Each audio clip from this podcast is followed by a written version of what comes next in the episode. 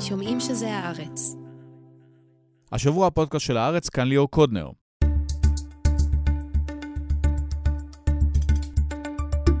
אנחנו בשבוע השלישי למלחמה, עמוס הראל יעדכן פה מיד על ההצקות של חיזבאללה בצפון והעיכוב בכניסה הקרקעית לרצועת עזה.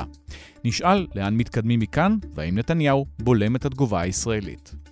בהמשך, קסניה סבטלובה על הצירים שנוצרו בעולם הערבי לאחר השבת השחורה בישראל. מצרים וירדן חוששות משלמות המשטרים שלהן, סעודיה מעבירה ביקורת על חמאס, וקטר צוברת נקודות על שחרור בני הערובה. ולבסוף על הקמפוסים באמריקה, שנקראים בין תומכי ישראל לפלסטינים. יותם ברגר יספר מה קורה באוניברסיטת סטנפורד, אליסון קפלן סומר תדבר על התגובה האוטומטית מול הבעיה הגדולה של השמאל המודרני. 16 ימים מאז המלחמה, עמוס הראל, שלום. שלום ליאור. אז אנחנו עכשיו מדברים על שתי גזרות. שר הביטחון מדבר בצורה מפורשת שהחיזבאללה נכנס לתמונה. זה אומר מה? זה אומר שהחיזבאללה פעיל אה, והצליח באמצעים פשוטים יחסית אה, גם לגרור אה, כוחות גדולים של צה"ל לצפון וגם להביא את ישראל לפנות באופן מלא את הרצועה של 0 עד 2 קילומטר מהגבול ובאופן חלקי גם יישובים מרוחקים יותר. מצד שני אנחנו לא במלחמה בהיקף מלא עם חיזבאללה, אם תהיה כזאת היא תורגש בצורה אחרת לחלוטין, הן בישראל והן בלבנון. אה, אבל זה מחייב הרבה יותר קשב, ובימים הראשונים זה עוד היה ככה טפטופים, עכשיו אתה בעצם לא מתחיל יום בלי שחיזבאללה מתחיל לשגר אה, טילים נגד טנקים על אה, כוחות צה"ל לאורך הגבול, בלי שהוא יורה פצצות מרגמה, רקטות, מדי פעם מנסה להכניס חוליות, בעיקר חוליות פלסטיניות, זה לחימה במידה של אינטנסיביות, זאת לא מלחמה, אבל זה בפירוש לחימה, שום דבר דומה למה שחווינו ב-17 שנים האחרונות, וזה כמובן מקרין על החלוקה בין הזירות. בדרך כלל מדברים בצבא על מאמץ עיקרי ומאמץ משני, זירה עיקרית וזירה משנית.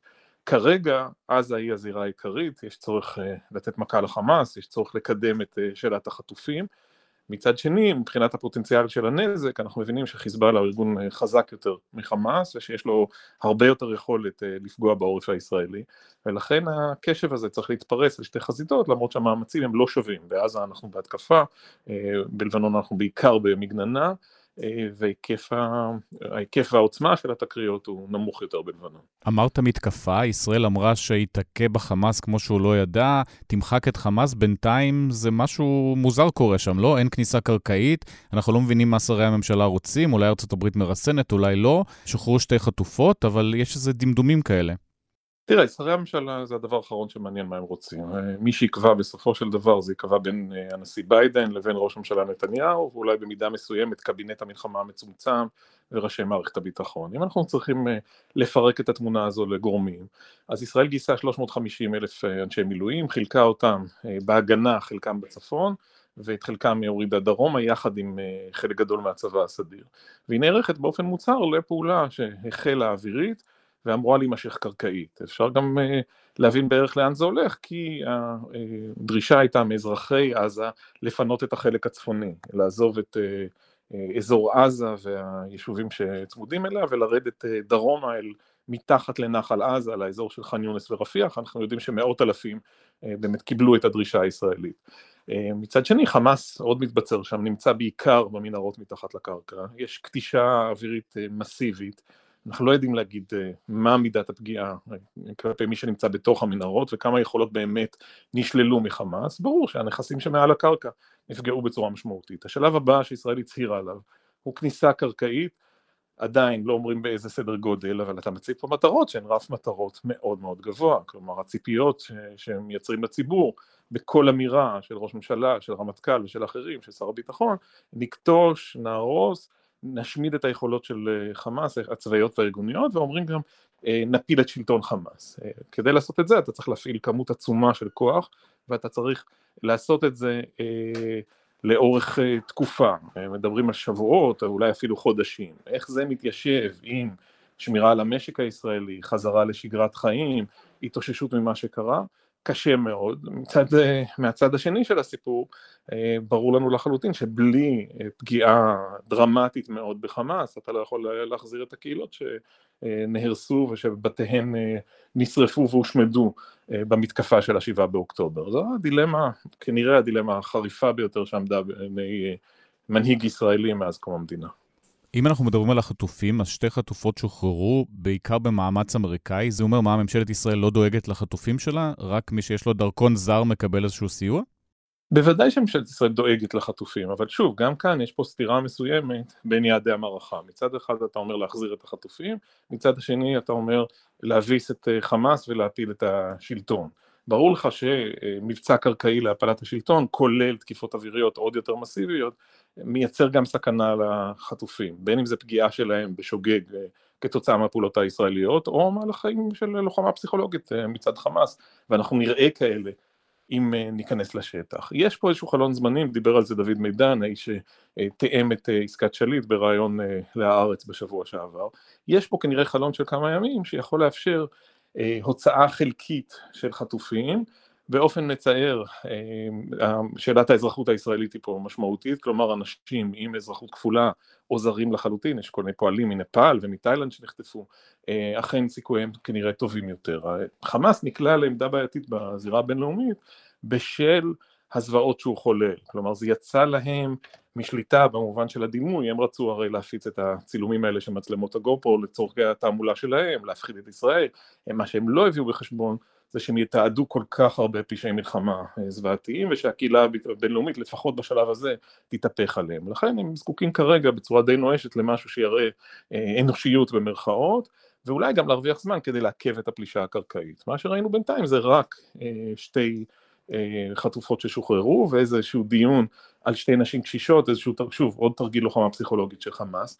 אני מניח שבימים הקרובים יעשה איזשהו מאמץ קטרי ואמריקאי לשחרר עוד חטופים, אבל מי שחושב שאפשר יהיה אה, בימים האלה, לשחרר את כולם בלי שיהיה לזה אה, מחיר עצום, אני מציע לא לשגות באשליות בעניין הזה. אם נחזור לפלישה הקרקעית של צה"ל, אז אנחנו רואים באמת בתמונות, במיוחד בסוכנויות זרות, טנקים נערכים אה, ליד הרצועה, מדברים על רצועת ביטחון שתישאר שם אחר כך. יש תוכניות מסודרות או שהכל עדיין בעבודה? תראה, היה צריך לעשות פה הרבה שינויים בתוכניות, הנסיבות הן אחרות, צה"ל לא אה, עבד על כיבוש הרצועה, כשדיברת עם מפקדים על אפשרויות של אה, מלחמה שתתפרץ, האמירות היו בכיוון של אה, מכה קשה לחמאס. פה אם אתה מציב לך יעד של אה, הפלת השלטון, אז אין די בזה שתתנקש בחיי כך וכך בכירים. הכוונה היא לשלילת יכולות בצורה הרבה הרבה יותר דרמטית, המשמעות היא מהלך קרקעי ארוך. האם יודעים לעשות את זה? האם מסונכרן לגמרי השילוב של האמצעים? התכלית, המטרה, אני חושב שזה סיפור אה, מורכב, זה מתחיל להתבהר, אם לפני שבוע אה, היו אמירות כלליות, עכשיו כבר הכוחות אה, יותר מאומנים, יודעים מה מצפה מהם, אה, זה, אבל שוב, זה אירוע ב, בסדר גודל אחר לחלוטין, ואני מציע כל הזמן להסתכל על נתניהו, כי יש פער מאוד גדול בין מה שנאמר כלפי חוץ, לבין ההתלבטויות עצמם, ואחת הדרכים לעקוב אחרי זה, זה כמובן אה, מה שקורה אצל השופרות. אז אם אתה רואה איזה טפטוף כזה בערוץ 14 פתאום, שאולי לא צריך למהר להיכנס, כי צריך לחשוב גם על הצפון, אני מניח שזה משקף גם את ההתלבטויות שלו. לפי הדיווחים, יצחק בריק, שפרסם דוחות אה, מאוד חמורים על מערכת הביטחון, נפגש עם נתניהו בימים האחרונים, הוא גם התארח אצלנו בפודקאסט ב-10 באוקטובר, הנה כמה מהדברים שאמר. לגבי התנהלות הצבא, לא הופתעתי.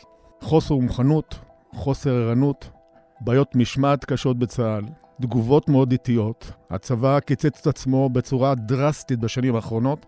היום כשהוא צריך להתעמת במספר זירות, הוא בבעיה מאוד קשה. צבא קטן, חלקו לא כשיר, את הרעיון המלא עם בריק אתם יכולים לשמוע בפרק 308. אז עמוס, אם אנחנו חוזרים אליך, מה מטרות הפגישות האלה? זה חלק מאיסוף המודיעין נגד מערכת הביטחון, או שיש פה איזה משהו אופרטיבי לקראת יציאה למלחמה בעזה? אז תראה, קודם כל, אה, את בריק אני מכיר הרבה שנים, והוא איש שאני מעריך אותו מאוד, אני לא מסכים איתו על הרבה דברים, אבל הוא איש אה, ישר והגון שכוונותיו טובות, והוא גם צדק בהרבה, בהרבה הבחנות שלו. כשהוא היה קול קורא ובודד, התבררה צדקתו, בעיקר בביקורת על אה, תרבות ארגונית בצה"ל, על אה, מידת המוכנות של צה"ל, על האופן שבו מפקדים מובילים כוחות ומטפלים בחיילים, על מעמד החייל הקרבי בצה"ל, היו הרבה מאוד הערות שלו שהיו נכונות. האם נתניהו לא מנסה לעשות בו שימוש? נתניהו הוא נתניהו, אין, לא תהיה פה שום הפתעה אם נגלה שהוא עושה פה מהלכים מאחורי הקלעים. אבל האמירות של בריק הן אמירות שהן חשובות בנסיבות ובהקשר, כלומר כשאיש פתאום מקבל במה יותר רצינית כי הוא נתפס כנביא שצדק, אומר בצורה כל כך מפורשת אל תיכנסו, אני חושב שיש לזה הד, והעובדה היא שנתניהו מקדיש לו זמן, לא רק שהוא ישב איתו פעמיים, גם גלנט הקדיש לו זמן. בריק תמיד היה קול חריג, זאת אומרת הוא לא היסס אף פעם לומר את דעתו האישית, צריך להגיד שממול הצבא, אחרי המכה שהוא חטף, ואחרי רגשי אשמה איומים, זה דבר שילווה את הגנרלים הללו לכל ימי חייהם, יש פה איזשהו רצון מצד אחד לתיקון, ומצד שני איזו נחישות של הגיע הזמן להחזיר.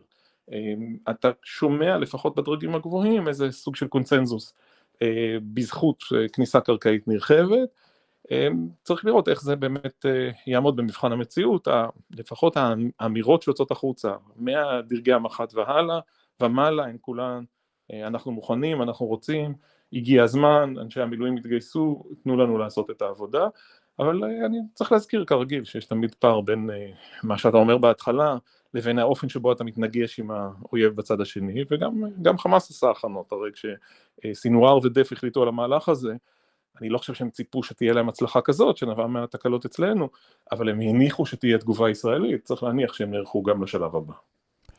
הזכרת קודם את התיאום בין נתניהו לבין ביידן, אז מחכים למה? לעוד שיחת טלפון לאישור ואז יש פלישה קרקעית, או שזה גם לא עובד ככה? אני לא יודע אם זה עובד בדיוק ככה, אני חושב שביידן משחק פה סוג של משחק כפול, מצד אחד מעודד את ישראל, תומך בה, וכמובן המהלך הזה של הצבת נוסעות המטוסים, השבוע כבר היו פה 200 מטוסי קרב אמריקאים באזור, הדונט המפורסם לאיראן וחיזבאללה הוא מאוד חשוב. בהקשר העזתי הוא אומר, זכותכם להשמיד את חמאס, הוא מקבל את האמירה חמאס הוא דאעש, אבל מצד שני הוא גם אומר אל תכבשו את עזה ותתנהגו בהתאם לדין הבינלאומי. אז אני לא בטוח האם העידוד הפומבי הזה, תעשו מה שצריך, בהכרח מגובה בשיחות הפנימיות, ואני מציע מאוד לשים לב לאותו מאמר של תום פרידמן בשבת בניו יורק טיימס, פרידמן מאוד העלה את הטונים בשנה האחרונה בכל מה שקשור לישראל, הוא באמת מעורב פה בצורה משמעותית, בקיא במהלכים, ומאוד מאוד אכפת לו. וגם נחשב מאוד מאוד מקורב לנשיא ביידן ומאוד נגד ביבי בחודשים האחרונים. חד משמעית, אבל האמירות שלו בשבת היו גם מאוד חד משמעיות. ישראל, אל תיכנסו לעזה, אתם עושים טעות, אתם עלולים להפר ולשבש את הסדר האזורי שהנרי קיסינג'ר הצליח לייצר פה אחרי 73, אותה ברית פרו-אמריקאית, ביידן הרי ניסה להעמיק את זה גם עם הסכם עם ישראלי סעודי, ובעצם פרידמן אומר, תיזהרו, אתם עלולים להיכנס פה למלכודת אסטרטגית ולהדליק את המזרח התיכון כולו. האם הוא מדבר מפיו של ביידן, האם ביידן שלח אותו, אני לא יכול לדעת, אבל אני מציע לשים לב לאמירה הזאת, היא אמירה מאוד חריגה, אפילו בנוף הדרמטי והאפוקליפטי הכללי. הברית הזאת, הכוונה כמובן למצרים וירדן, שגם מאוד חוששות מאותם פליטים מעזה וממצב הומניטרי קשה בעזה. תראה, הזכרת קודם את התמונות בעולם ואת האופן שבו העולם מתייחס למהלכים שלנו. יש הרבה סימפתיה, כי אנחנו היינו הצד הנפגע, ובאמת נחשפה פה איזו רמה של אכזריות ורשעות וקנאות דתית שהזכירה את דאעש ואת אל-קאעידה. אבל אנחנו מבינים איפה העולם הערבי עומד, אנחנו ראינו את הסיפור הפייק של הבית חולים בשבוע שעבר, איך פגיעה פחות דרמטית של רקטה עזתית בבית חולים הפכה לאסון המוני שיוחס לישראל. בזמן שלקח לשכנע את העולם המערבי שידינו לא שפכו את הדם הזה, בינתיים כבר היו הפגנות ענק בירדן, בטורקיה ובמקומות אחרים. אני מניח שהשלטונות במדינות כמו ירדן ומצרים מאוד מאוד חוששים, ואתה יודע, יכולים עוד לקרות דברים אחרים, הר הבית, הגדה המערבית, יש פה פוטנציאל אינסופי לדרמות, אני חושב שהסכמי השלום בנסיבות שבהן ישראל נכנסת לאיזה מהלך נרחב בעזה עם חיכוך כבד, אני חושב שהם יחטפו טלטלה לא קלה. כשאנחנו מדברים על חמאס וחיזבאללה, מי שמפעיל את הארגונים האלה לטענת ישראל לאורך כל השנים זה איראן, אז יש תיאום בין הארגונים האלה, איראן אומרת לחיזבאללה, עכשיו תחממו קצת בגבול כדי שישראל תהיה עסוקה שמה, וחמאס בינתיים כן תראו טילים על תל אביב, לא תראו טילים על תל אביב, או שגם פה זה הרבה יותר מסובך וזה תוכניות עבודה לאורך שנים שפשוט יצאו לפועל. תראה, זה מסובך ומורכב, וצריך גם להגיד שהערכות המודיעין, לפחות במה שקשור לחמאס, נכשלו לחלוטין, אז כל מה שנאמר עכשיו צריך לקחת אותו עם קורת מלח וספקנות. מה שמסתמן כרגע, לפי המידע שמשחררת מערכת הביטחון בשלב זה, הוא שהמתקפה הזאת הייתה מתקפה חמאסית, שדף וסינואר החליטו על התזמון, אה, החליטו על אופי המהלך עצמו והפתיעו את שאר חברות הציר. אני לא יודע להגיד עד כמה זה אה, מוכח במאת האחוזים, העובדה שזה לא דלף עשויה באמת ללמד על איזשהו מידור פנימי של חמאס. ברור שאיראן בגדול, זאת הייתה הדירקטיבה, תייצרו משהו גדול שישבש את תחושת הביטחון העצמי של הישראלים ויטלטל את האזור אה, לנוכח מהלכים שלא סימפטיים בעיני האיראנים, כמו התקרבות ישראלית סעודית בנוסף להסכמי אברהם שנחתמו לפני שלוש שנים. מה קורה עכשיו ביניהם קשה לדעת, הרושם שמתקבל בירושלים הוא שהאיראנים וחיזבאללה היו מופתעים ולא התעשתו מיידית להצטרף על העגלה הזאת כמו שאולי דף וסינואר היו אה, רוצים. גם המהלכים כרגע של חיזבאללה, כמו שאמרנו, הם איפשהו מתחת לרף המלחמה, זה הרבה יותר גבוה מכל מה שהכרנו קודם, אבל זו לא מלחמה. אומרים לי מומחי המודיעין, אה, חלק מהם בדימוס ואתה רואה אותם גם באולפנים, הם אומרים, תשמעו, הסיפור בסוף זה נסראללה, חמינאי נותן כבוד עצום לנסראללה, מרגע שסולימני חוסל בידי האמריקאים ב-2020, אה, נסראללה הוא הדמות המרכזית בציר, הם סומכים עליו שהוא אדם שיודע לקרוא את הישראלים, ובסוף ההחלטה הסופית אם להצטרף או לא, תהיה שלו. אה, אני מניח שהם אה, הופתעו ושמחו ממה שאירע פה, בוודאי שהאסון שלנו הוא השמחה שלהם, אבל אני מצד שני גם חושב שנסראללה יצטרך לקחת בחשבון את מה שיקרה ללבנון, כלומר גם אם יהיה פה הרס, ויהיה פה הרס קשה כתוצאה ממלחמת ערים בעורף עם חיזבאללה, זה לא דומה בכלל למה שהחמאס מסוגל לעשות. נסראללה צריך לקחת בחשבון את האפשרות שהוא יהיה מחריב לבנון והפעם באמת, זאת אומרת שזה יביא חורבן אה, כמעט סופי על אה, מדינת לבנון כמו שאנחנו מכירים אותה וגם ככה המצבה לא מזהיר, אה, זה שיקול, אני לא מניח שהאיראנים ששים לוותר על הפרויקט הזה, הפלסטינים מבחינתם הם כמעט אקספנדבל, דבר שאפשר לוותר עליו, הביא את תועלתו ואם הנזק, אם יספוג אחר כך את הנזק זה לא נזק ישיר לאיראן, חיזבאללה זה כבר סיפור אחר לגמרי. אבל שוב, אני מקווה שאני לא חוטא פה באיזה, אתה יודע, איזה מין אה, שרשור כזה של אה, חשיבה חיובית מדי ושל חשיבה מערבית שמנסה לכפות את ההיגיון שלה על ההיגיון של היריב. אם יש דבר שלמדנו בשבעה באוקטובר הוא שאנחנו מתקשים בחיזוי ובניתוח של הכוונות של הצד השני. ההדלפה שיצאה בסוף השבוע שישראל תכננה איזשהו מבצע פתע נגד אה, חיזבאללה, שהיה אלמנט של הפתעה, בוטל ברגע האחרון בלחץ אמריקאי ובהחלטה של נתניהו. זה בא לשרת את מי?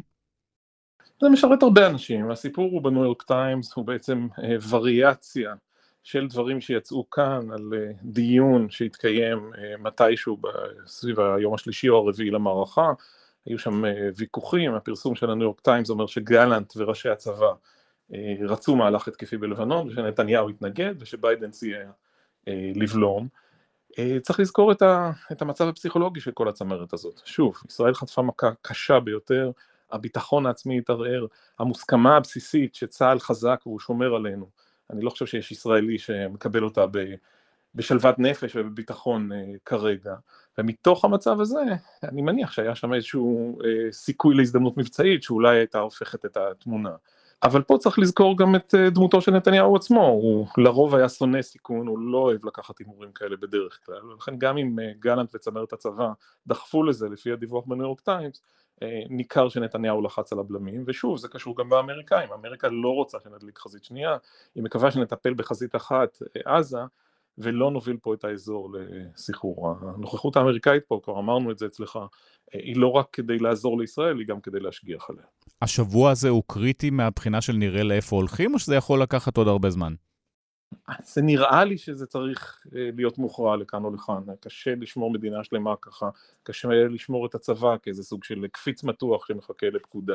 דברים גם יכולים להסתבך אם אתה מחכה, אז הלחץ והפיתוי הוא לפעול, אבל מכל הסימנים שאני מקבל, ההחלטה אה, היא לא מיידית, והנטייה אצל נתניהו היא בדרך כלל לעכב החלטות כאלה, אני מניח שמתישהו בטווח של הימים הקרובים אה, תיפול החלטה, ותמיד צריך לקחת בחשבון שהצד השני גם יכול לעשות מהלך שפותר לך את הדילמה, למשל אה, התלקחות נוספת אה, בצפון, אבל כרגע ככל שאני מבין המוכנות למהלך קרקעי בעזה היא גדולה וההחלטה הסופית היא אצל נתניהו וזה צריך לקרות בטווח הזמן הקרוב.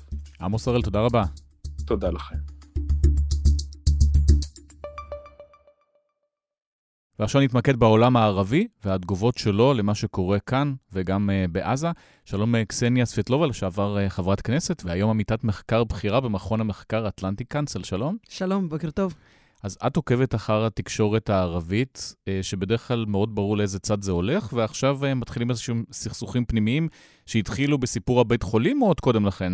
Uh, אני חושבת שהיה מין קונפליקט, קונפליקט מובנה בתוך המבנה של התקשורת הערבית שצריך להבין. Uh, כמובן שלכל מדינה יש ערוץ uh, טלוויזיה שלה ויש לה עיתונים שלה. אבל אם אנחנו מדברים על ענקיות, אז יש פה שתי מדינות בעיקר, כן? או נגיד שלוש אפילו.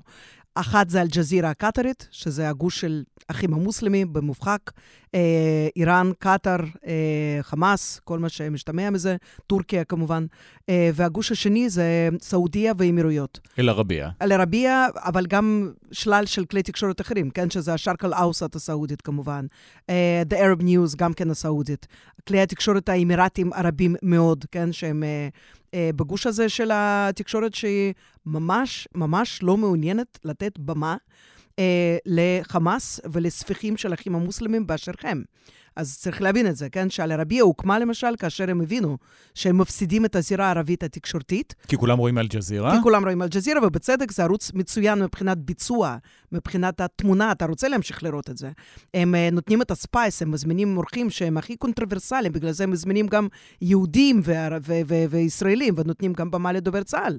אה, אביחי אדרי בנה שם אה, קריירה מפוארת בכל מה שקשור לזירה הערבית, כן? אז, אבל הכיוון הוא ברור לגמרי. אז אני, כאשר התחילה המלחמה, ואחרי הפיגוע הנורא, אני חושבת שלקח להם זמן להבין מול מה הם עומדים ומה קורה פה. הסיפור של בית חולים היה באמת מרכזי מאוד. למה? כי אז בעצם הסיפור הזה הוציא אנשים לרחובות, בדיוק כמו שהסיפור של מוחמד א-דורה בזמנים, בזמנו באינתיפאדה השנייה, הוציא את האנשים לרחובות. כי דיברו על 500 הרוגים, תקיפת צה"ל, זה תמונות איומות, ישר המספר 500 יצא, ותקיפת כן. צה"ל יצא, והאמת התחילה להתברר אחרי בעצם כמה דקות, עד שהגיעה תגובה ישראלית רשמית, שגם לכלי תקשורת במערב לקח הרבה זמן לאמץ אותה. תשמע, האמת אה, יצאה לאור כבר לקראת שעה 12 בלילה, כן, כאשר כבר הסתובבו הסרטונים עם ניתוחים, מה יצא מאיפה. שזה טיל של אה, הג'יהאד האסלאמי. אתה יודע, כאילו מבחינת, אה, נגיד, המודעות שלנו כצרכני תקשורת, אתה יודע, מספיק פוש אחד. על מנת שצרכן של תקשורת, שהוא במיוחד כזה שהוא לא עוסק בתקשורת ולא מנתח את הדברים האלה, ולא מתעניין מעבר ליותר מדי. אז uh, יצאו משם תמונות. הייתה תמונה מזעזעת ממסיבת העיתונאים של ה... Uh, כמובן של החמאס. אבל אחרי כמה שעות כן. שמתברר שהם שיקרו, זה לא פועל לרעתם? Uh, שום דבר לא פועל לרעתם, כי אף אחד לא חוזר לסיפור הזה ובודק מה בדיוק קרה שם. הנרטיב, זהו, זה כבר, זה חוקק באבן. בבטון, כן? אה, אין אה, חזרה מפה. ורמת האמון בצה"ל, בתחקירים של צה"ל ובתקשורת המערבית היא כל כך נמוכה. אה, היא אפסית בצד הזה, כן? במיוחד אצל אנשים שככה הם באמת תומכים, באמת תומכים בנרטיב הזה שלא צריכה להיות במדינת ישראל. יש רבים כאלה, והאנשים בטורקיה, אנשים ב...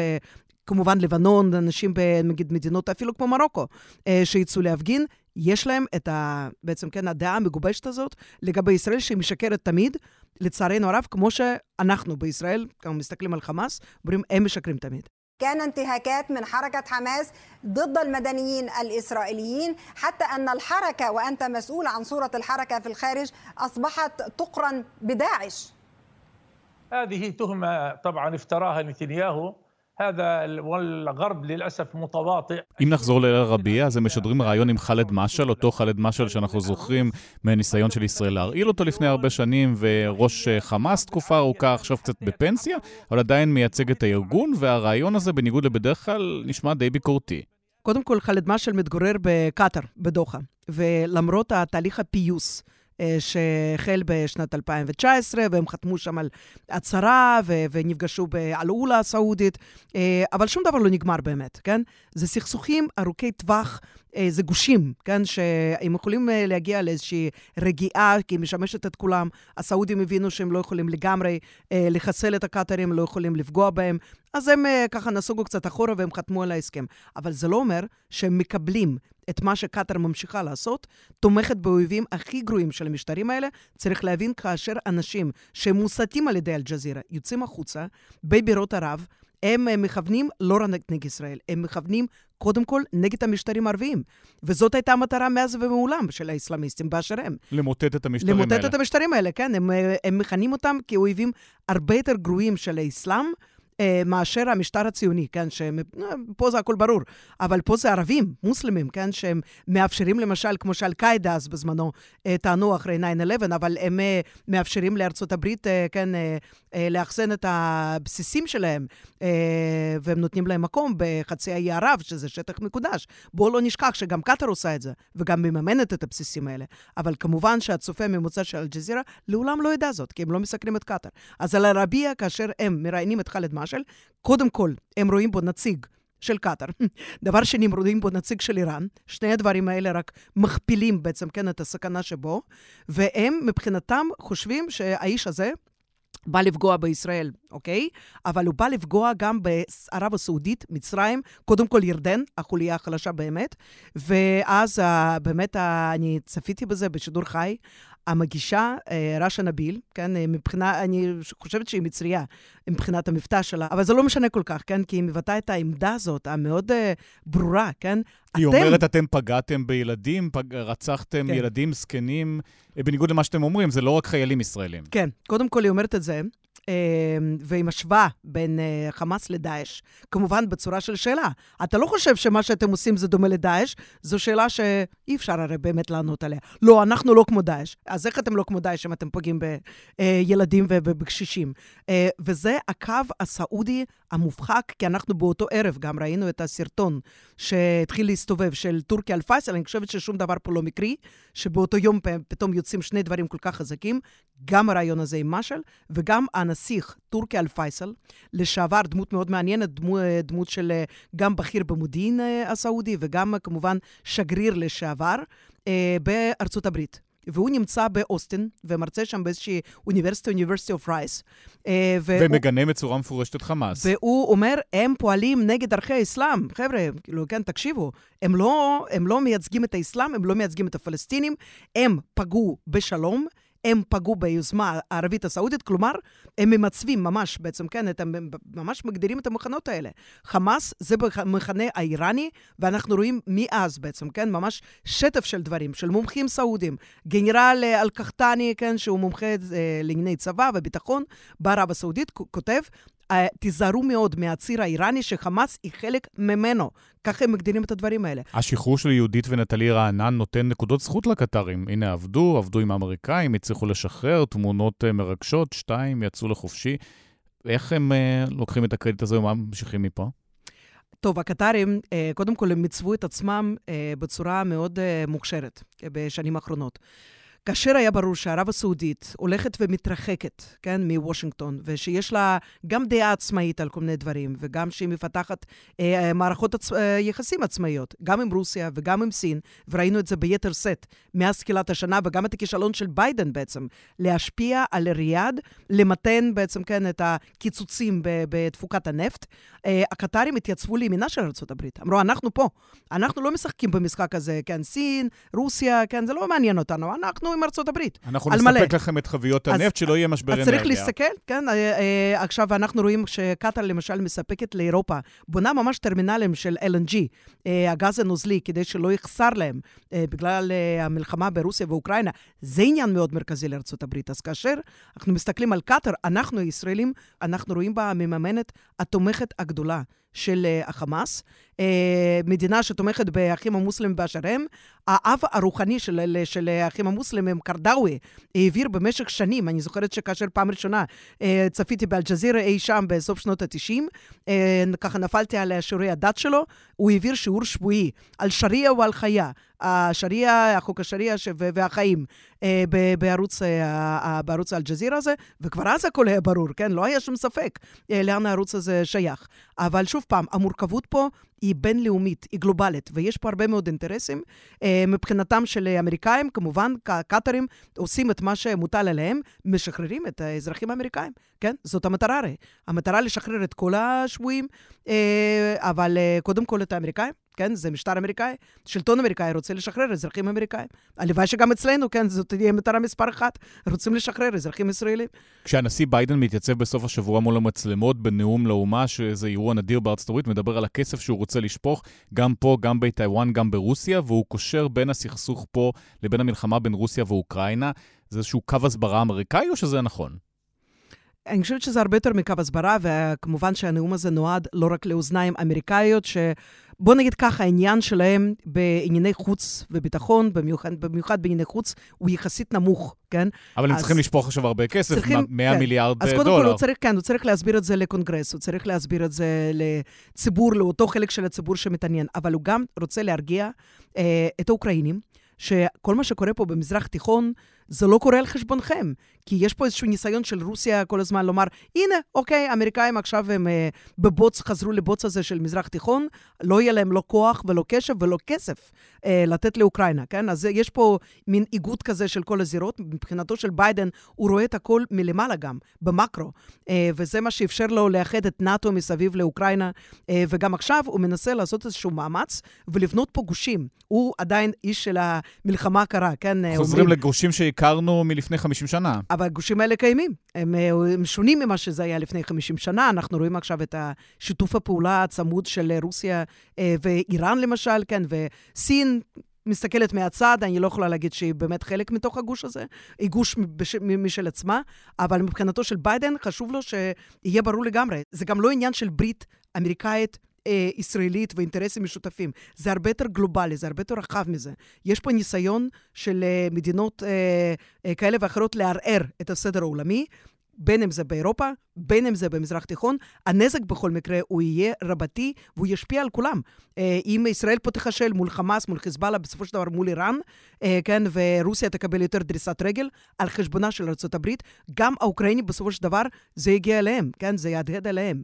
אה, וההפך הוא הנכון. כן, הוא מנסה גם להראות לסעודים שהוא דואג לבעלי הברית שלו, שכדאי להם להמשיך לסמוך על ארצות הברית, כי כמו שהוא תומך באוקראינה, הוא תומך גם בישראל, ואם צריך כסף, צריך כסף, או צריך נוסעות מטוסים, צריך נוסעות מטוסים. כן, אז השאלה פה באמת, האם הסעודים באמת משתכנעים, כי הם יודעים שארצות הברית באמת, היא תמיד, תמיד תבוא לעזרתה של ישראל, אבל הם, כאשר הותקפו על ידי איראן, ושדות הנפט שלהם בערו באפקייק, כן, ואז ב-2019, אה, כאשר פגעו בהם בטילים, באותם טילים שנורים עכשיו על ישראל, אה, דרך אגב, כן, אז אה, הם כמובן לא הרגישו את התמיכה הזאת, ולא הרגישו את ה...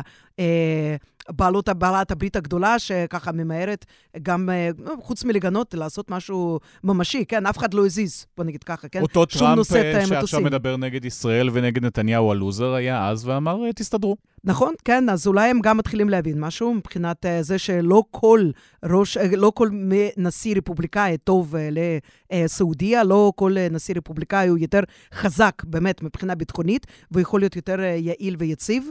אה, אבל עדיין, כן, הם צריכים את ההוכחה מבחינתם אה, בכל מה שנוגע לאינטרסים הסעודים. אבל אני, אני חושבת שהם כן מבינים, זה מעבר לכל ספק, שמה שאיראן עכשיו עושה, היא באמת מחזקת קודם כל את מעמדה בעיני אותם אה, המדוכאים, העניים, אה, דין פרנצ'ייז, כן, כל הקבוצות האלה שהן אה, מרגישות במזרח תיכון שהן מדוכאות על ידי המשטרים שלהם, וגם אה, שהמשטרים האלה לא עושים מספיק על מנת לשחרר את פלסטין. ראיתי סרטון מדהים שבא ממצרים דווקא, במצרים גם יש הפגנות שתשמע, אני לא ראיתי במשך עשור האחרון שום הפגנה במצרים. שום הפגנה במצרים, כן? אז כמובן שזה באישור, נתנו להם את ההזדמנות הזאת לצאת החוצה, להוציא את העדים, אבל... כי נותנים להם לפרוק? למה? כי נותנים להם לפרוק, כן, כי באמת הזעם, הזעם הוא, הוא מורגש היטב, וזה מבעבע באוניברסיטאות.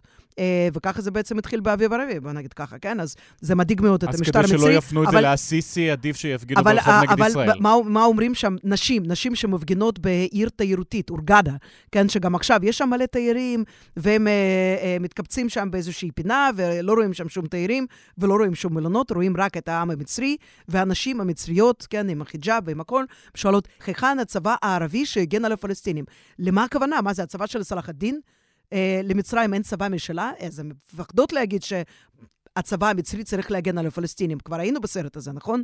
ב-48, כן, וב-67 וב-73, כן, ובסופו של דבר זה נגמר בהסכם שלום. אבל הן מדברות ככה על אחדות, מין איזושהי אחדות דמיונית שלא באמת קיימת בעולם הערבי, שהן משתוקקות לה, כן, שאולי בסופו של דבר הערבים כן יגנו על הפלסטינים, אה, ולא אה, ישבו בצד בחדרים ממוזגים, כמו שקרה בוועידת שלום בקהיר שהתקיימה אה, בסוף השבוע, ושם בעצם דנו על קווים אדומים וסיוע הומניטרי, ולעגו, לעגו, לעגו ברחובות ובכיכרות הערים, לעגו לכינוס הזה. הם אמרו, במקום באמת להתייצב כמו גברים לצדם של המדוכאים שלנו, מה אתם עושים? מה אתם עושים? כן, בעצם כן, אתם מדברים על כל מיני אה, שטויות. אז אה, זאת הסכנה הגדולה שאורבת למשטרים אה, ערביים מתונים. הם מבינים את זה, בישראל מבינים את זה, ולכן אני חושבת שזה משפיע גם על הקו של הסיקור שלהם, של המלחמה הזאת. אם אחרי השבת השחורה ישראל דיברה על מכת מנע לחמאס, לא, שהחמאס לא יתאושש מזה, אז פה אנחנו רואים שזה סכסוך אזורי מאוד גדול עם הרבה שחקנים, לא כזה פשוט בכלל. Uh, אני לא חושבת שמישהו באמת חשב שזה פשוט להיפטר מחמאס בעזה. תראו לי בן אדם אחד, מומחה אחד, מומחה צבאי או מומחה לענייני ערבים, שיגיד, אפשר לנקות את החמאס מעזה. איך עושים את זה לעזאזל? כן, חוץ מזה שהם מטפלים נגיד ב... אוקיי, אותם המחבלים שהם uh, השתתפו ב- ברצח, ודרך אגב, לא כולם מקבלים שכר מהחמאס, חלקם פשוט מושפעים מהאידיאולוגיה החמאסית. אבל uh, מדובר שוב פעם באידיאולוגיה, ומדובר פה בוואקום. ואקום שנוצר אחרי שנחלשה הרשות הפלסטינית, אחרי האינתיפאדה, אה, בשנות האינתיפאדה בעצם, חמאס נכנס לתוך זה, וחמאס מילא באופן מאוד מושכל את כל הוואקום שנוצר שם, גם מבחינה של אה, פעולות צדקה, פעולות כלכליות, אבל גם מבחינה אידיאולוגית. הנה, אנחנו הצלחנו לגרש את הציונים מגוש קטיף. זה היה הנרטיב של חמאס בהתנתקות, וככה הם עלו לשלטון גם. המאבק נגד השחיתות של הרשות, שזה כמובן הכל נכון, עכשיו חמאס הפכו למושחתים בעצמם, אה, עוד יותר מושחתים אפילו, כל ראשי המערכת שלהם הם אה, מיליונרים ומיליארדרים אפילו. אה, וגם העניין השני זה כמובן הנרטיב הזה של, הנה, אנחנו עם האידיאולוגיה הבלתי מתפשרת שלנו, זה בעצם העניין. כשאתם מתפשרים והם מצביעים על אבו מאזן, אתם לא מקבלים כלום. כאשר אתם לא מתפשרים ואתם באמת ממשיכים עם הסומוד, עם העמידה האיתנה, הנה, אנחנו גירשנו את הציונים מגוש קטיף. זה הנרטיב החמאסי. וזאת הבעיה פה, כן? שיש פה עולם ערבי וגם מעטפת בעצם, כן? של מי, מי שתומך עכשיו במערב בחמאס בעצם, כן? מי שאומר, Palestine will be free from the river to the sea, הם בעצם אומרים, אנחנו בעד הקו הבלתי מתפשר, שלא מקבל שום דבר. כי ניסינו פשרות, זה לא עבד, ואולי גם מלכתחילה לא היה לזה סיכוי. בקיצור, אנחנו רוצים את הכל. אז כשהנרטיב הישראלי הוא אנחנו ננצח, ובמלחמה הזאת חמאס בטוח יפסיד, זה נרטיב שקרי? אני חושבת שזה נרטיב מוטעה. אז מה זה ניצחון פה? תשמע, אני חושבת שלא יכול להיות ניצחון צבאי בלי מרכיב מדיני. ו- ומזה מפחדים פה כמו מאש. אה, אנחנו שמים לב כיצד אה, שלושת המנהיגים אה, שהם יצאו במסיבת עיתונאים באותו ערב שהם הרכיבו את ממשלת החירום, גלנט, גנץ ונתניהו בעצם אמרו את אותם הדברים, אנחנו ננצח, והכי קל לדבר על ניצחון צבאי. כל אחד יכול לדמיין מה זה ניצחון צבאי, כן? אנחנו הבסנו את האויב, השמדנו מנהרות, הרגנו איקס מחבלים, זה ניצחון צבאי. אבל אחרי זה מה? הניצחון המדיני הוא כן, הוא יהיה כרוך בפשרות, הוא יהיה כרוך בזה שצריך שוב פעם למצוא את הפרטנר, אחרי שכבר אה, כל העולם פה הספיד את הפרטנר ואמר שאין פרטנר, אבל מישהו יצטרך לנהל את עזה. אז כאשר אומרים לי אנשים, ואני יושבת איתם באולפנים, והם צורכים עליי שאין שום אזרחים בעזה והם כולם חמאסניקים ואין פה מה לעשות. כל השני מיליון? כן. מה? אתם הייתם בעזה בכלל? אתם דיברתם עם האנשים האלה? אני יודעת בוודאות מוחלטת שלא כולם תומכים שם בחמאס, כמו שלא כל הרוסים תומכים בפוטין, וכמו שכל ה... בטוח שלא כל הצפון קוריאנים תומכים שם בקים.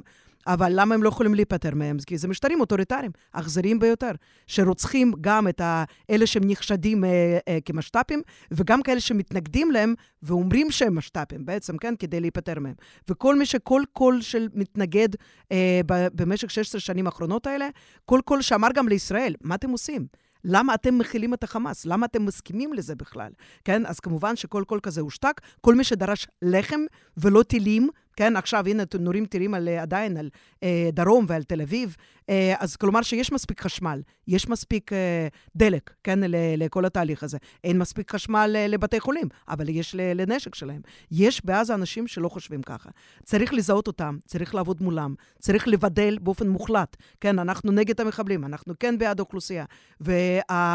והחיפוש של הפרטנר, תקשיב, אחרי שהחלשנו במכוון, הממשלה הזאת, ממשלות רבות של נתניהו החלישו במכוון את מה שהיה שם ברשות הפלסטינית, עד שכמעט השמידו את העניין הזה. אני חושבת שזה תהיה mission impossible, ממש משימה בלתי אפשרית.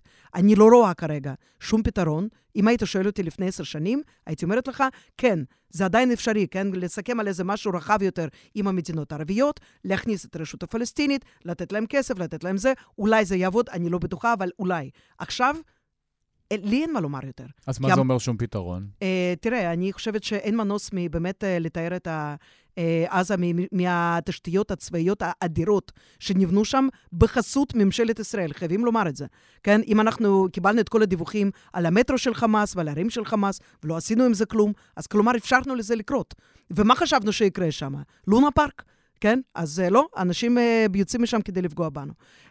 אבל במקביל, אני חושבת שכבר מעכשיו חייבים לדבר עם המצרים, עם הסעודים, עם הירדנים, עם כל הציר המתון הזה בעצם, כן? שרוצה בפיתוח, והם רוצים, חלאס, כאילו, כן, רוצים להתקדם. הם רוצים שגם לפלסטינים יהיה משהו מש, משלהם, והם רוצים שבעיקר יהיה פה שקט. הם רוצים, יש להם התנגדות מאוד עזה מבית, התנגדות אסלאמית, התנגדות, אפשר להגיד, חמאסית, כן, של האחים המוסלמים.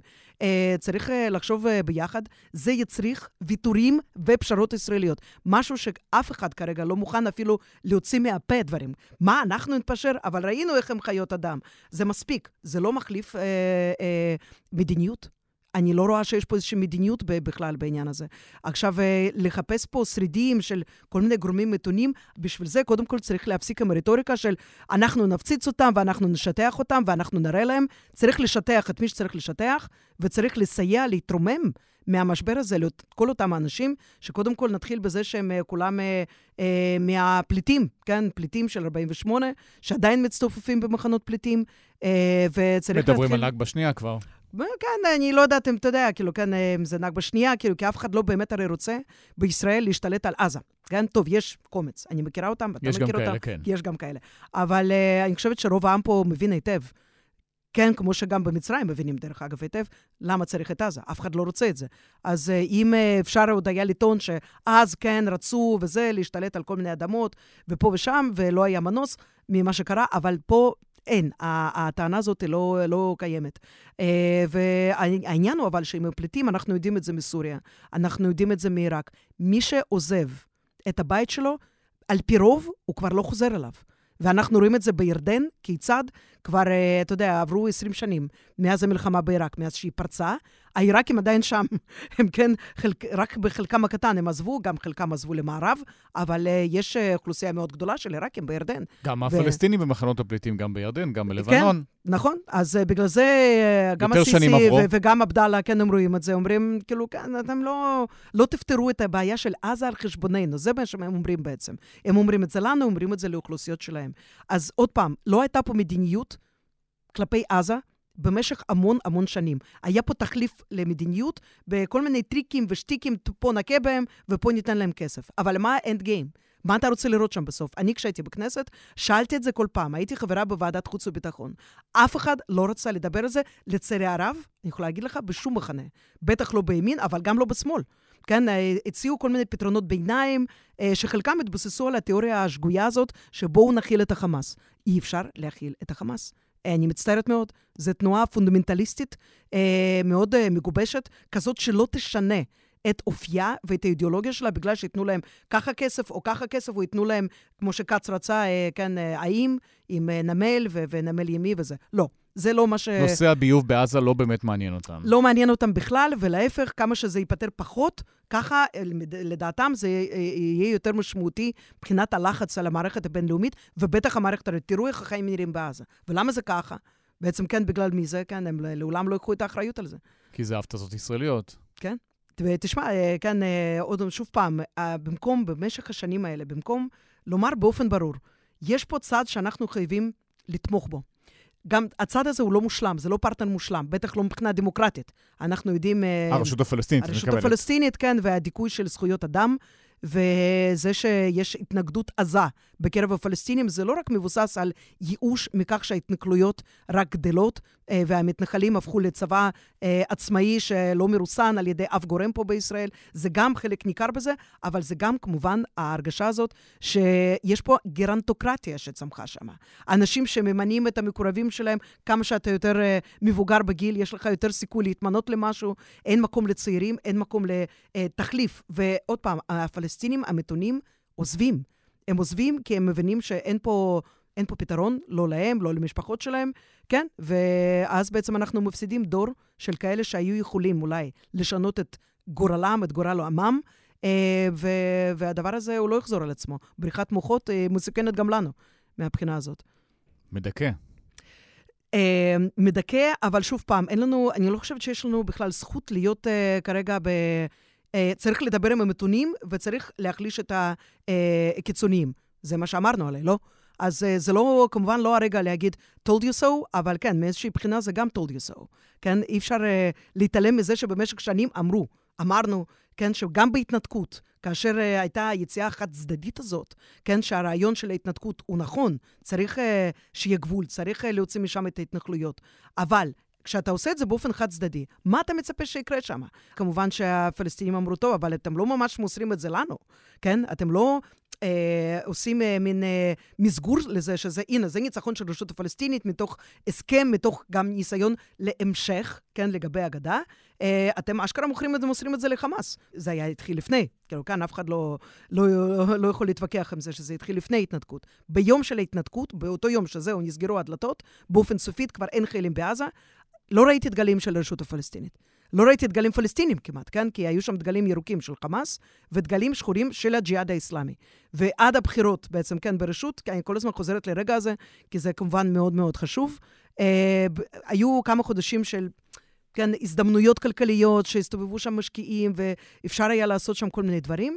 הכל נגדע כאשר חמאס בעצם ניצח בבחירות ולאחר שנה וחצי הם גם uh, עשו שם הפיכה צבאית uh, וזרקו את הפתחאווי מה, מהגג.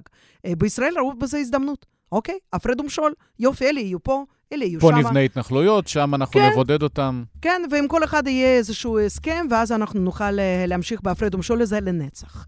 אז לא לעולם כוח, שום דבר לא לנצח. אנחנו ראינו שזה לא עובד לא בגדה ולא בעזה. קסניה סבטלובה, תודה רבה. תודה רבה. המלחמה בין ישראל לעזה מגיעה גם לקמפוסים האמריקאים וגם לדיון של השמאל האמריקאי עד כמה לתמוך בישראל, עד כמה לתמוך uh, בעזתים. איתנו שניים, אליסון קפלן סומר, שלום. שלום. את מגישה את הפודקאסט המקביל שלנו בשפה האנגלית של הארץ. נכון. וגם uh, יותם ברגר, לשעבר uh, כתב הארץ בשטחים, היום uh, דוקטורנט באוניברסיטת סטנפורד בקליפורניה. שלום. היי, ליאור ואליסון. יותם, נתחיל איתך, עד כמה הבלגן מגיע אליכם? אה, הוא מגיע באופן שאני מודה שקצת הפתיע אותי. אני הסתובבתי בעולם וסיפרתי שסטנפורד הוא אה, קמפוס מאוד לא פוליטי, אה, שדברים שחברים מספרים גם משנים קודמות על מקומות כמו הרווארד וקולומביה וייל לא כל כך הגיעו לפה, ולכן הופתעתי וחשתי נבגד במידה רבה ממה שאנחנו עוברים פה בשבועיים האחרונים. זה התחיל בכרזות ממש מיד אחרי המתקפה על הדרום, עוד לפני שהייתה אפילו ממש תגובה ישראלית. זה עובר דרך אה, כתובות גיר, ובימים האחרונים גם אה, ממש הפגנות עם טקסטים מאוד קשים, בעיניי אפילו ממש אנטישמיים אה, נגד ישראל ונגד הישראלים. איזה סוג של כרזות וטקסטים? הכרזה הראשונה שאני ראיתי נתלתה, ממש לדעתי זה היה ביום שבת או ראשון, ממש בסמוך להתקפה על עוטף עזה, שכללה דברים כמו הנדלה, הסמל הפלסטיני של פליט, uh, will return by any means necessary, uh, וכרזה שאומרת the illusion of Israel is burning, דרך uh, קריאות מפורשות לאינתיפאדה, שאני כן צריך להגיד שאני לא בטוח שכל תלמידי ה-undergraduate studies שקוראים אותם מבינים לגמרי מה הם, מה הם קוראים, וכלה בדיוק ראיתי באיזה צילום של נאום שננאם כאן באחת הכיכרות המרכזיות של הקמפוס אתמול או לפני יומיים, אה, שאמר שסטודנט שאמר שמי שגרים בכלא הפתוח שהוא עזה אין להם ברירה אלא אה, לאחוז בנשק ובעצם justified באופן לגמרי מוחלט ומלא ושאי אפשר להבין לשתי פנים את, את טבח ביישובי העוטף. אליסון, אנחנו רואים דברים דומים גם בהרווארד, אפילו יותר בוטים, גם באוניברסיטת פן, ששם גם אה, מנהלי המוסדות האלה מתלבטים, האם לגנות את הטבח אה, בעוטף עזה, לא לגנות, איך לגנות, לגנות את ישראל בחמאס. למה הסוגיה הזאת כל כך מעסיקה אותם? אני חושבת שהפעם זה שונה מפעמים קודמות, שזה קרה במקביל. יש פצצות בישראל, יש פצצות בעזה, אנשים יש להם את המחנות שלהם, מי הטובים, מי הרעים, אז יש להם אוטומט. אני חושבת שהשוק הגיע בהתחלה, אחרי הטבח, אחרי שזה יצא, מה שקרה בישראל uh, בידי חמאס, שלמרות הזוועות, למרות שישראל עדיין לא עשה כלום, אנשים עדיין uh, נכנסו לתוך המחנות שלהם.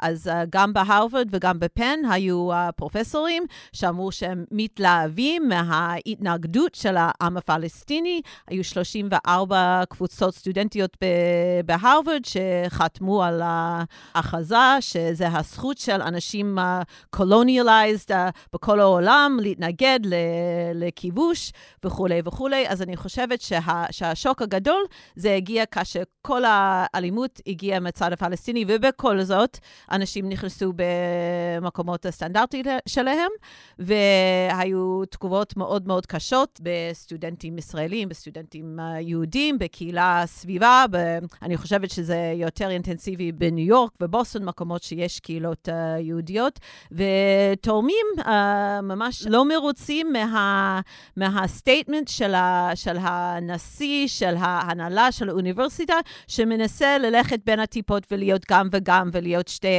הצדדים. כי פה זה עניין של כסף. התורמים uh, במקרים רבים, אגב, יהודים, mm-hmm. שמעבירים כסף לאוניברסיטאות. גם משפחת עופר, שהעבירה כסף להרווארד, הפסיקה את הכסף, אמרה, אנחנו מפסיקים את התרומות שאנחנו מעבירים.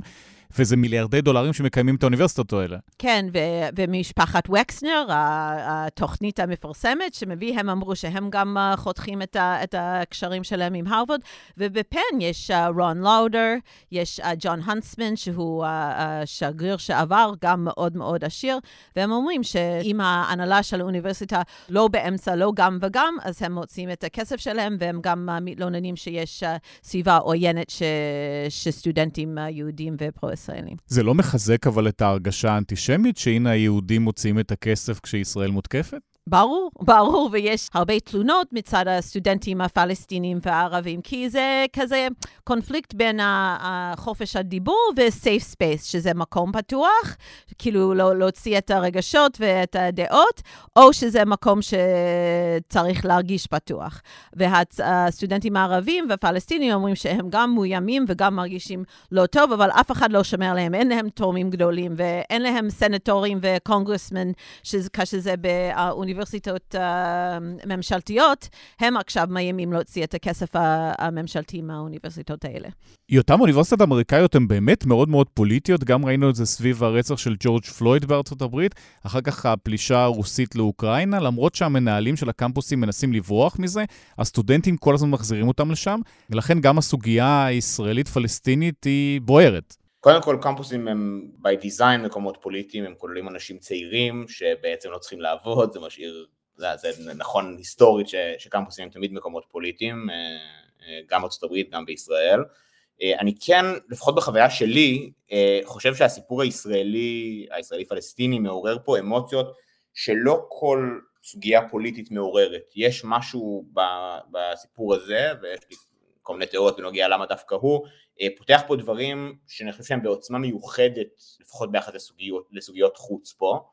אה, השילוב של הרגישות המיוחדת הזאת, עם באמת העובדה שמדובר במקומות אה, מאוד ליברליים, מלאים באנשים צעירים, חלקם שחושבים שהם משכילים יותר ממה שהם משכילים באמת, והתגובה המאוד רפה של הממסדים פה יוצרת את התופעות שאנחנו רואים פה, שמגיעות גם ממש לדברים אנטישמיים. יש מסורת של קמפוסים פוליטיים, אבל כולם היו די בצד אותו דבר, כאילו המלחמה בווייטנאם, גם הפרופסורים, גם הסטודנטים uh, היו די נגד.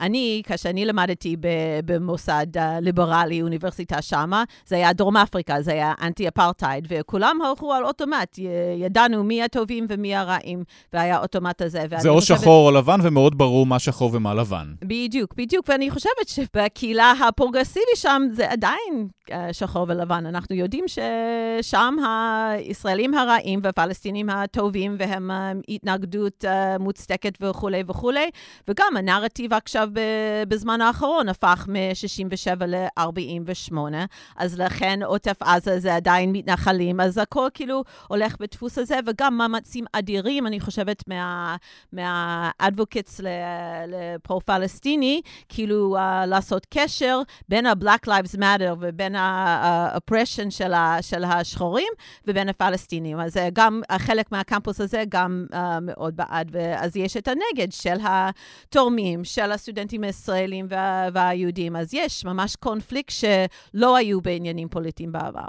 הייתה לי בהקשר הזה מטאפורה, ביטוי גרפי להלך הרוח פה, שראיתי בכיכר המרכזית פה של הקמפוס לפני כמה ימים אה, כתובת גיר שציירו סטודנטים כלשהם, אה, שכתוב מעליה אה, From the river to the sea Palestine will be free, רק שהם ציירו חץ From the river to the sea הפוך, כלומר לא ידעו איפה הים ואיפה הנהר.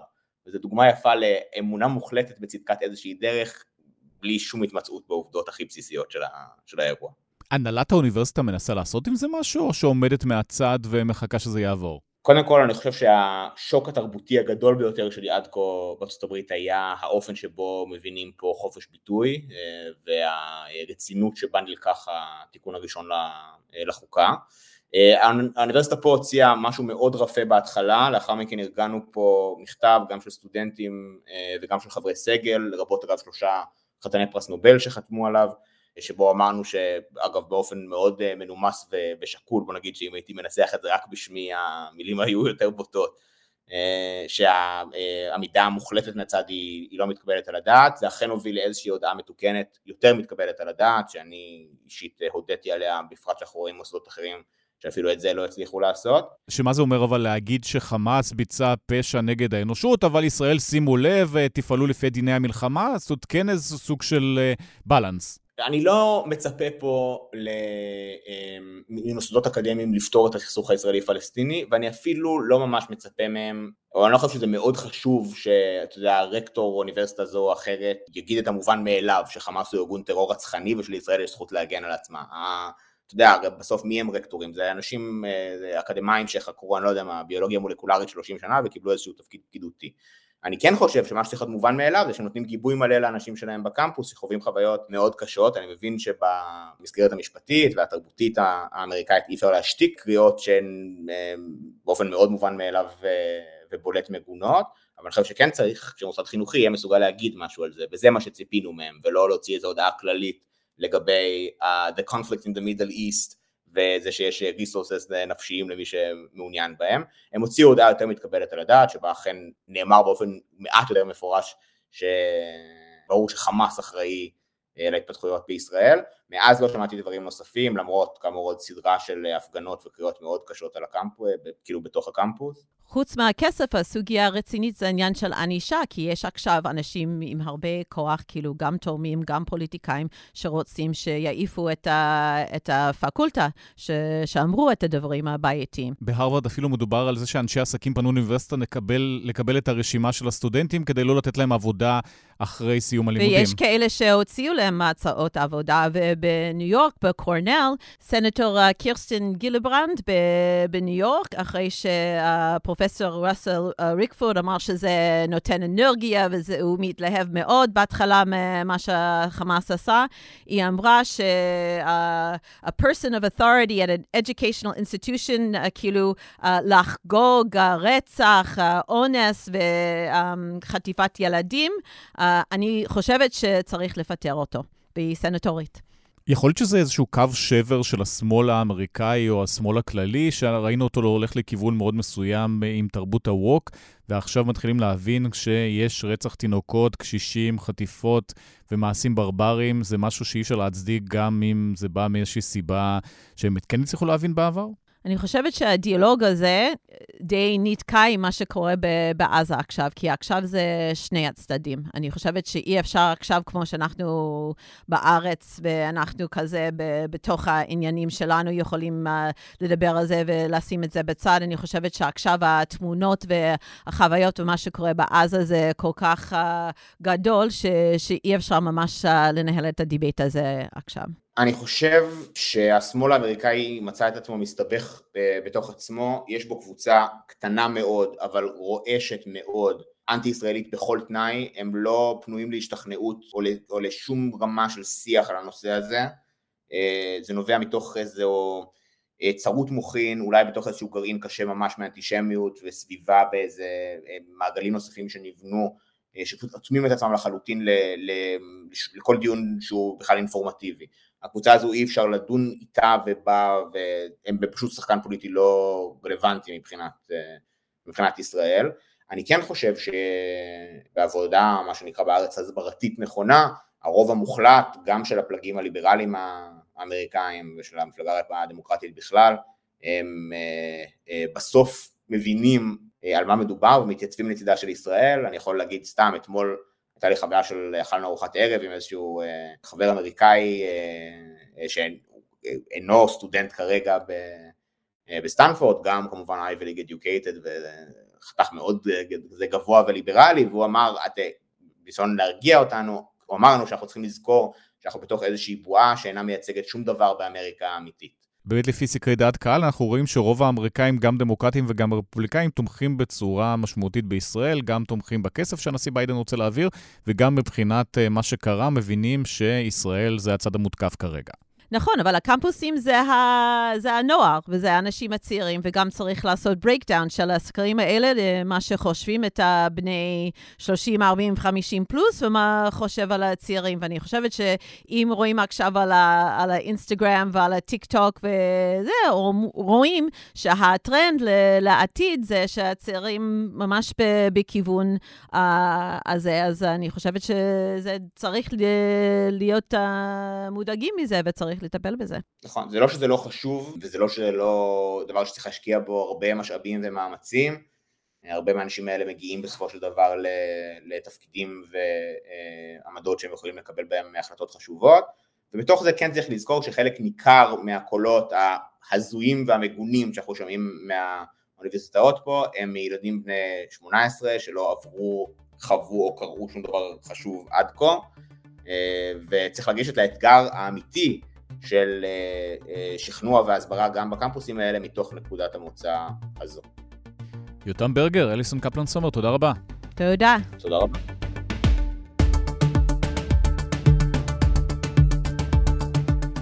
עד כאן הפרק הזה של הארץ השבוע. בצוות, ניצה ברגמן, אסף פרידמן, אמיר פקטור, דן ברומר, נערה מלקין ואברי רוזנצבי. אני ליאור קודנר, אנחנו נהיה פה גם ביום שלישי הקרוב. בינתיים, להתראות.